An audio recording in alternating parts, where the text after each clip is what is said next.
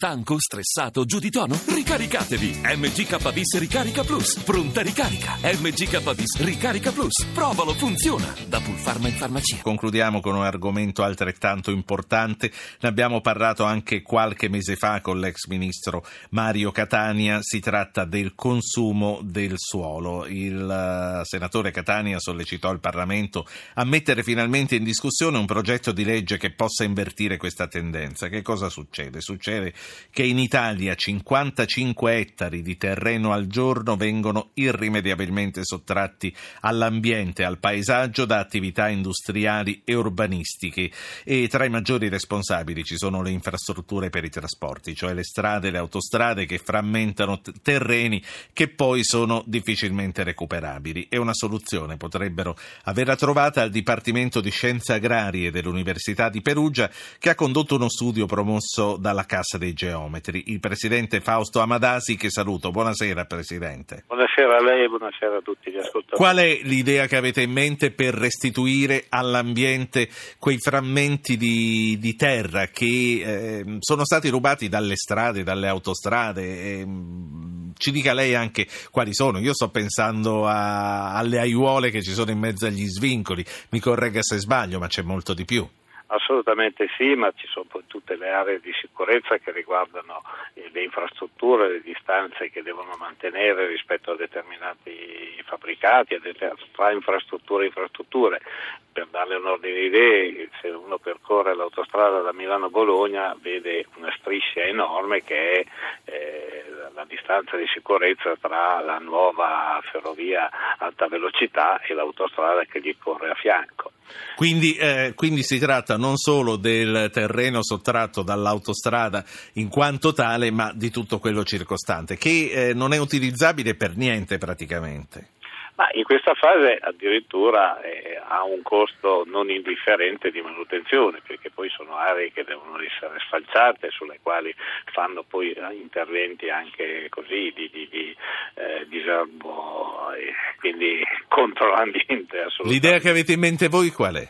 Ma l'idea ripercorre idee che derivano da, da altri studi che sono stati fatti di eh, utilizzare queste aree eh, o per eh, la piantumazione, quindi creare piantagioni di produzione di biomassa arborea, eh, di legname da opera oppure isole per la conservazione della biodiversità. La biodiversità è un tema di grossa attualità, cioè conservare quelle specie eh, che oggi non vengono più coltivate, stiamo parlando di frutti che, antichi che non vengono più utilizzati perché non sono idonei per il mercato o quant'altro, ma eh, di cui è bene mantenere eh, così la, la, la presenza su questa nostra terra esatto. Poi io so, provare... Quindi chiaramente lei non propone di coltivare eh, degli ortaggi da vendere al mercato perché chi li compra no. se vengono no. coltivati vicino all'autostrada, Caso. ma lei dice eh, del, eh, delle,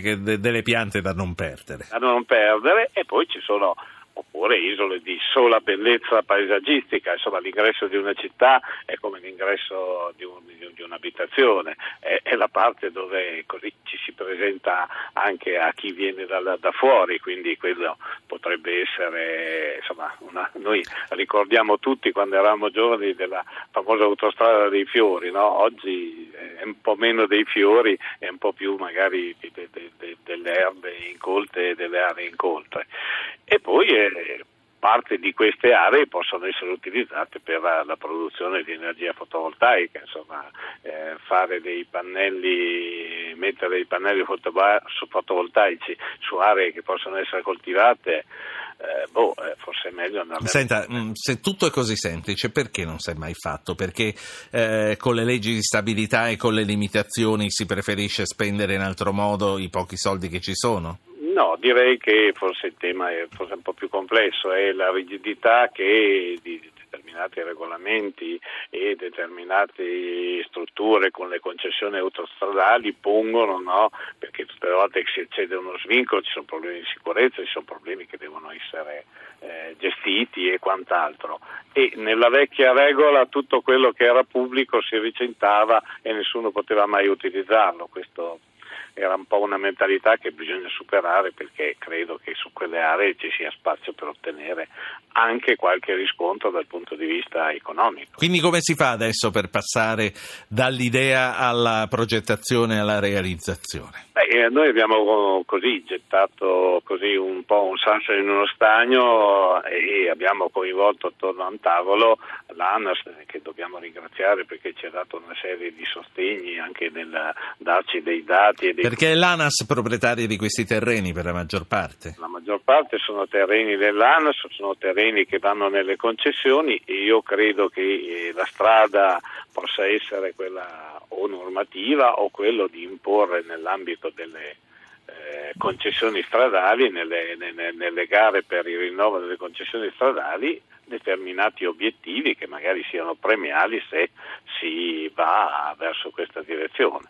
Avete studiato eh, l'entità della ricaduta occupazionale? Assolutamente sì, ed è uno dei temi di maggior rilievo perché eh, potrebbe aumentare di quattro volte quello che è il eh, l'impiego da, che attualmente è utilizzato per eh, il discorso della semplice manutenzione e sono ore non utilizzate perché sono 10.000 ore di lavoro che tutti i vari addetti utilizzano per fare la manutenzione di queste aree ma che non producono nulla. Presidente, io la, la, ringrazio per averci illustrato questo progetto che immagino, mi sembra di sapere che lo presentate domani alla stampa, giusto? Assolutamente sì. Fausto Amadesi è presidente della Cassa Geometri che ha eh, promosso questo studio che è stato realizzato dal Dipartimento di Scienze Agrarie e dell'Alimentazione dell'Università di Perugia.